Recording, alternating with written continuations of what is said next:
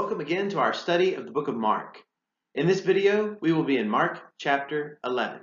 We're going to see several things in this chapter, and really for the most part, it's kind of a short chapter, but it is very, very important because in this chapter, this is when Jesus comes to Jerusalem. Now, we know how things are going to go, and okay, fast forward a week after we read this passage, and we know that, that after Jesus gets into Jerusalem, one week later, they end up crucifying him.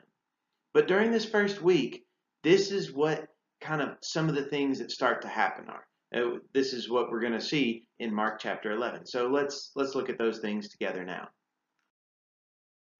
Now, this first story, what I want us to do is, is we're going to read just kind of a few verses at a time and, and sort of piece it together. Uh, but this is when he enters into, in, into Jerusalem. This is how he does it. Verses 1 through 3.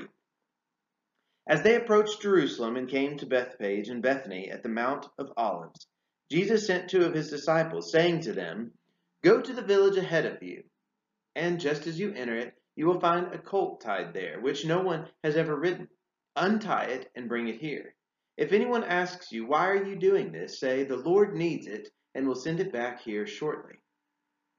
Okay, so this passage, Jesus is making plans really before he kind of gets into this area. He's making plans, sending some of his disciples ahead of uh, ahead of time to be able to prepare these things uh, for the Lord.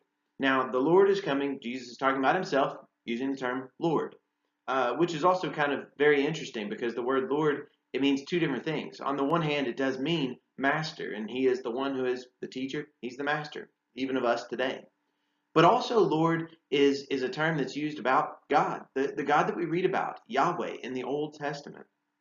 So the fact that Jesus says the Lord needs it, I think he's saying both things. He's saying that God needs it. He himself is, is speaking as the one who is God in the flesh. And he is the one who needs this animal at this time. And this animal is going to serve a purpose. So we see that you probably kind of know this image that whenever Jesus comes into Jerusalem, he's riding on this donkey. Well, this is how he got that donkey. It was a borrowed animal, and it was borrowed because it was needed by the Lord at this time. Verses 4 through 7. They went and found a colt outside in the street, tied at a doorway. As they untied it, some people standing there asked, What are you doing untying that colt? They answered as Jesus told them to, and the people let them go. When they brought the colt to Jesus and threw their coats over it, he sat on it. Okay, so this is setting up here with this colt. This colt, they just kind of start to untie it, and as you could imagine, if you were one of those disciples and Jesus tells you, okay, go here and you'll find this colt, and you know, you find everything just like what he says, but then you start untying it, and then somebody says, why are you doing that? Well, you know, you kind of would start to wonder, okay, well, Jesus told me to do that. But here in this passage, Jesus even tells them what to say. And it's kind of interesting because, you know, we, we don't know more details about how this happened. You know, who who are these people who own this animal? We're not told. But apparently they had either worked something out ahead of time with Jesus or they were so faithful to God that they were willing to just let anybody just untie their animal and use it because the Lord needed it. Whatever the case, I think that what we see here is they're servants of God. Whether or not they were set up ahead of time, they were serving God and they were willing to do whatever God asked for. I mean, you know, why does God need that animal? They don't know. I mean, but they do know that God needs it. The Lord needs it. And they are willing to work with God in this case. So, this is what happens when Jesus rides on that animal into Jerusalem. Verses 8 through 11 now. Many people spread their cloaks on the road, while others spread branches they had cut in the fields. Those who went ahead and those who followed shouted, Hosanna! Blessed is he who comes in the name of the Lord. Blessed is the coming kingdom of our father David. Hosanna in the highest heaven. Jesus entered Jerusalem and went into the temple courts. He looked around at everything, but since it was already late, he went out to Bethany with the twelve. So this passage, uh, you know, obviously, I guess kind of one thing I overlooked. I didn't didn't exactly mention this. Uh, Mark doesn't specifically mention it either, though. But this whole thing about the colt, uh, that's actually a prophecy uh, from the book of Zechariah. Zechariah 9 9 uh, prophesies about a king riding uh, on this donkey coming into Jerusalem. And whenever he does come into Jerusalem, everybody's shouting out Hosanna. And, you know, to us, that sounds like, oh, that's a really cool religious term. Actually, to them, what Hosanna was, it was a cry of, of asking for salvation, asking for deliverance. And who are they asking? Well, they're asking this man, Jesus, who is coming in the name of the Lord. They are asking this one who they speak about this coming kingdom of our father David. They recognize he's the Messiah. They recognize he is their king. That's why they welcome him. They celebrate him coming in and they're asking, please save us, help us, deliver us. That's what they want. Jesus is going to do that, but perhaps in a very different way than what they might be expecting. I also want to draw your attention to what he does whenever he comes into Jerusalem. Verse 11 tells us that he went into the temple courts and he looked around at everything. What did Jesus see whenever he went into the temple courts? Well, we're going to read in just a little bit about how he went in and he turned over those tables, remember? And we've kind of looked at that in a, in a sermon not too long ago as well. Well, this passage, it says that he looked around at everything. So later on, whenever we see that he comes into the temple and he overturns the, the tables and, and he drives out everybody who is who is conducting that type of business there, guess what? He didn't just stumble upon that and recognize, oh wow, okay, this is you know going on and doesn't need to be. No, he actually planned this. He already, right here in verse 11, he goes into the temple, he looked around at everything. What did he see? Well, I mean, it stands to reason that he saw the very things that, that he's going to, to criticize later. But before he gets that, Mark includes this interesting story. Right before we get to, to Jesus overturning the, the tables at the temple, this is what we read. Now, I will warn you, this passage seems out of place. I don't think it is at all. I think it is extremely fitting, and I'll explain to you why. First, let's read this story. Verses 12 through 14. The next day, as they were leaving Bethany, Jesus was hungry. Seeing in the distance a fig tree in leaf, he went to find out if it had any fruit. When he reached it, he found nothing but leaves, because it was not the season for figs. Then he said to the tree, May no one ever eat fruit from you again. And his disciples heard him say it. Okay, so let's pause here. Right now, it seems like random story. And we might be thinking, why did Mark include this? I mean, Mark is this gospel that is so much, you know, one of his favorite words, in case you haven't kind of noticed this, one of his favorite words is like immediately. And, you know, like he just keeps saying, okay, so this thing happened and this thing happened. And immediately after that, this thing happened. And he just goes on and on and on. He is using such little space, but he's saying so much about this gospel message. So why did he tell us this random story? It's because it's not a random story at all. We look at this, there's a few reasons why it seems strange to us. One of them is okay, what does figs have to do with, with any of this stuff? Well, if we keep reading, we'll see. And, but we have to go, you know, right after the temple story because he's going to go into the temple and then go back to the figs, uh, that back to that fig tree. And I think that the fact that you have this story about the fig tree, you have the temple, then you have another story about the fig tree. It creates a sandwich, um, and there's something to learn from it. Now, we look at this fig tree. Another thing that's kind of confusing is this. This was always confusing to me, at least. So it wasn't the season for figs. Did Jesus know that? I mean, yeah, he knew that. Jesus knew that it wasn't the season for figs. Why was he expecting figs on this, this tree?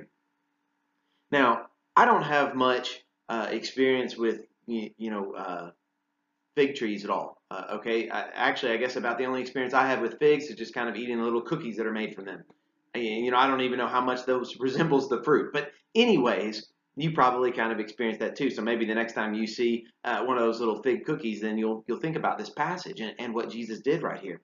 But Jesus, he saw this fig tree that it was in leaf. It's my understanding that if these fig trees are going to produce the leaves, they would also be producing fruit uh, at the same time. And if they weren't going to be producing fruit whenever they were producing the leaves, then that means that it wasn't going to be a fruitful tree anyways. That's why Jesus uh, kind of curses this, this fruit tree. It's weird to us, but it does make sense. The fig tree looks like, you know, it's got everything in order. It's got these leaves, and, you know, from a distance, it would look perfect. But when you get closer, you find out it's not right. It's not bearing fruit like it should be. That's why Jesus curses it. So keep this in mind as we look at this next story. Verses 15 through 19. On reaching Jerusalem, Jesus entered the temple courts and began driving out those who were buying and selling there. He overturned the tables of the money changers and the benches of those selling doves, and would not allow anyone to carry merchandise through the temple courts. And as he taught them, he said, Is it not written, My house shall be called a house of prayer for all nations, but you have made it a den of robbers? The chief priests and the teachers of the law heard this and began looking for a way to kill him, for they feared him, because the whole crowd was amazed at his teaching. When evening came, Jesus and his disciples went out of the city. Okay, so now it seems like, you know, another story. I think these two stories are tied together for a few different reasons. You look at Jesus overturning the tables.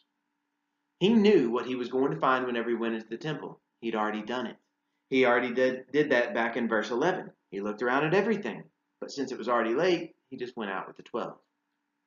But then, whenever he comes back on the next day, he comes to Jerusalem he goes in the temple courts knowing very well what he's going to find. He came with a plan, a plan of action. He was disappointed at what was going on in the temple. And you can kind of read this as a, as a few different um, kind of ways. You know, maybe some people they look at this and they say, well, well, you know, they didn't have their priorities right. They they were doing all this buying and selling and stuff. And I think it really goes so much deeper than that. If you really look at at the temple and, and kind of the the uh, surrounding area. Uh, it was a large area that would be kind of considered the temple courts. You know, this phrase that keeps kind of showing up here. Um, but the temple courts, what they did whenever they made the temple, th- this temple in particular. See, there's um, they, they originally were given the plans for the tabernacle way back in Moses' day. Then during the days uh, of David and and more specifically Solomon, uh, they built a temple. So they turned those tent instructions into a permanent structure. Well, because of disobedience, that permanent structure got destroyed, and then they rebuilt it later. And now um, Herod has been doing kind of some renovations with it and expanding all these things. So originally, the whole uh, kind of the small holy of holy places, and then the most uh, the most holy place, the holy place, and then the outer courts and everything was kind of how the tabernacle was set up. But the temple had a few other areas, and it expanded a lot bigger area than just what that small tabernacle would have taken over. So, this passage right here, I believe what we see, because he quotes in verse 17 this passage that my house should be called a house of prayer for all nations. Part of the, the division that they would have had in this temple was an area for the Gentiles to be able to worship God. Now, the Gentiles couldn't come you know, as close as what a Jewish person could come. And, and by the way, Gentile, it just means somebody from a different nation other than Jews. Um, and, and they, they had kind of this designated area that they could only come so close. And it seems, based on kind of what Jesus says and what he's talking about, it seems that where they were setting up these tables was in that area that was supposed to be for the nations. So if you were a Gentile, and if you wanted to come to the temple, the only place that you had to come was like a marketplace where it was loud, it was noisy, it was conducting all these types of business. That's not really what a place of prayer should be like. That's not what God intended for this place of prayer. That's why Jesus was upset. He was upset because they turned this very thing that was supposed to be a place of worship into something that was very difficult to worship God. And he sent them out. He knew what he was getting into, and he went into it and he tried to do something about it. He did do something about it. And he upset a lot of people. That's why we see here, this is not the first time that uh, something like this is stated in verse 18, but now we see these chief priests and these teachers of law, they were looking for a way to kill him. Um, people have already, you know, this has already been stated. We've kind of seen this a few chapters ago with, uh, I believe that time it was the Pharisees before. Um, they they were wanting to kill Jesus, but now what we see is uh, now it's not just the Pharisees, but now it's the chief priests as well. And then it's also these teachers of law. So a lot of different people are wanting Jesus out of the picture because they're he's disrupting what they're doing. But really, what they were doing was just a, a corruption of what should have been done in the first place. They should have been worshiping God and I'm making the temple a place where other people could worship God as well. So what we see when Jesus enters into this temple is a temple that from the outside looks like it should should have everything in order and it should be a great place to worship God. But it's a fruitless temple, just like that fig tree. That's what I think that the the story of the fig tree is all about. Is it's like like what the temple was. The temple looked like everything was was going great, but it really wasn't. It wasn't bearing the fruit that it was supposed to. So that's why we started off uh, a fig tree story, then we have overturning the temples because it wasn't right. Something needed to be done. And now what we're going to see is going back to the fig tree. Verses 20 through 25. In the morning, as they went along, they saw the fig tree withered from the roots. Peter remembered and said to Jesus, Rabbi, look, the fig tree you cursed has withered. Have faith in God, Jesus answered. Truly I tell you, if anyone says to this mountain, Go, throw yourself into the sea, and does not doubt in their heart, but believes that what they say will happen, it will be done for them. Therefore I tell you, whatever you ask for in prayer, believe that you will receive it, and it will be yours. And when you stand praying, if you hold anything against anyone, forgive them so that your Father in heaven may forgive you your sins. So, this passage, we're going back to the fig tree. Okay? It's a sandwich story. And all of it comes down to this focal point is the temple was not the place that it was supposed to be. It, wasn't serving this function, this role. It wasn't bearing the fruit that it was supposed to bear. And because of that, you see literally a tree that was not bearing the fruit that it was supposed to bear, and it was cursed. It's kind of an, an image about what will happen to the temple. You know, that's why Jesus overturned the temp- uh, overturned the tables at the temple at first. But if that wasn't enough, harsher things were coming to the temple. And we actually know from history that harsher things did come to the temple. We'll get to that in uh, upcoming chapters, though. But yeah, the temple they refused to to correct it, and because of that, it, it was going to be cursed by God. It was going to be um, to, to be done away with.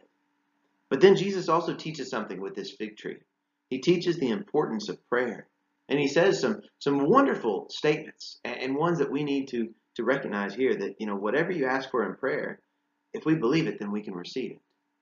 And I mean that that's a beautiful image. It's a beautiful idea to understand. But then we also see another lesson about when we go before God.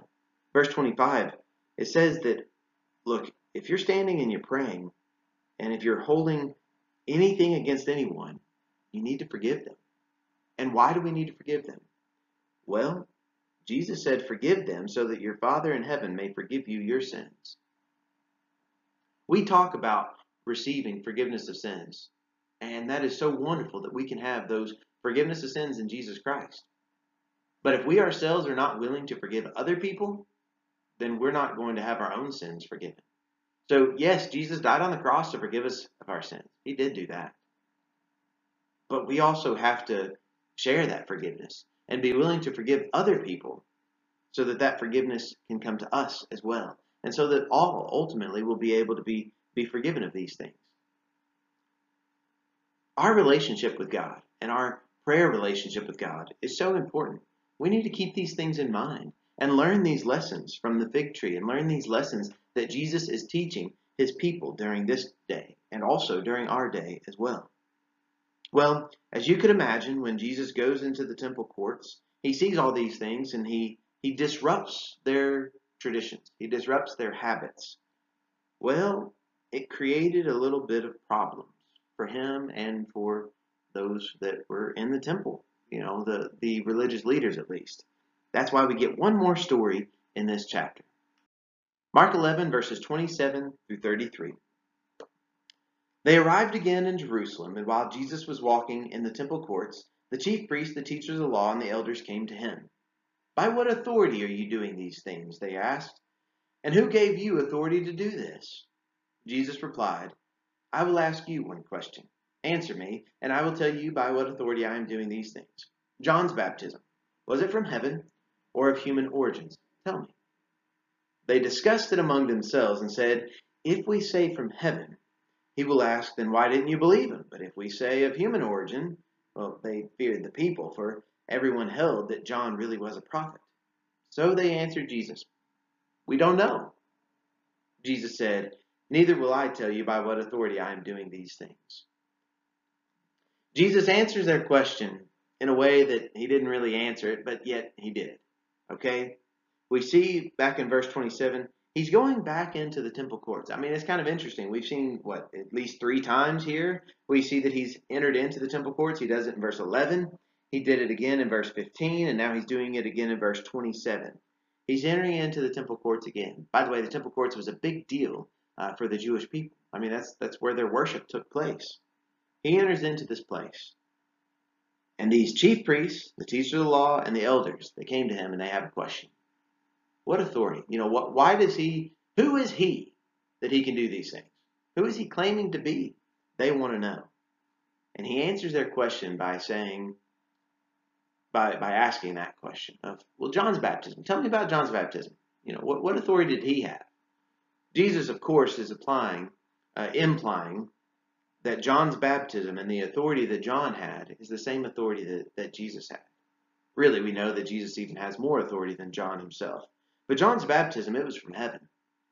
Now, they didn't want to re- respond to that because, well, they they knew that it was putting them in a in a difficult situation. So they say that you know, well, we don't know. We don't know by what authority he was doing those things. And Jesus doesn't say that he's he's going to that that uh, he just says, neither will I tell you by what authority I'm doing these things. He says he's not going to answer it, but really part of his question and, and part of his answer, it really is an answer. And that is, it's the same authority that John came. John came to prepare the way for the Lord. Well, now the Lord has come, and he has, is coming with the authority that's the, the name of the Lord. Going back to verse 9 Hosanna, blessed is he who comes in the name of the Lord. This is Jesus. Jesus is blessed, and he's coming in the name of the Lord. Jesus came. He came with the same authority. Were they going to listen to that authority? They had the choice. Just like we have the choice today.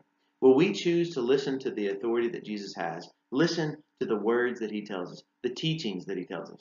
Because there's so much that we can learn if we just open up the Word of God and read it and learn from it and apply it into our lives and be a doer of the Word, not just a hearer alone. Let's do that.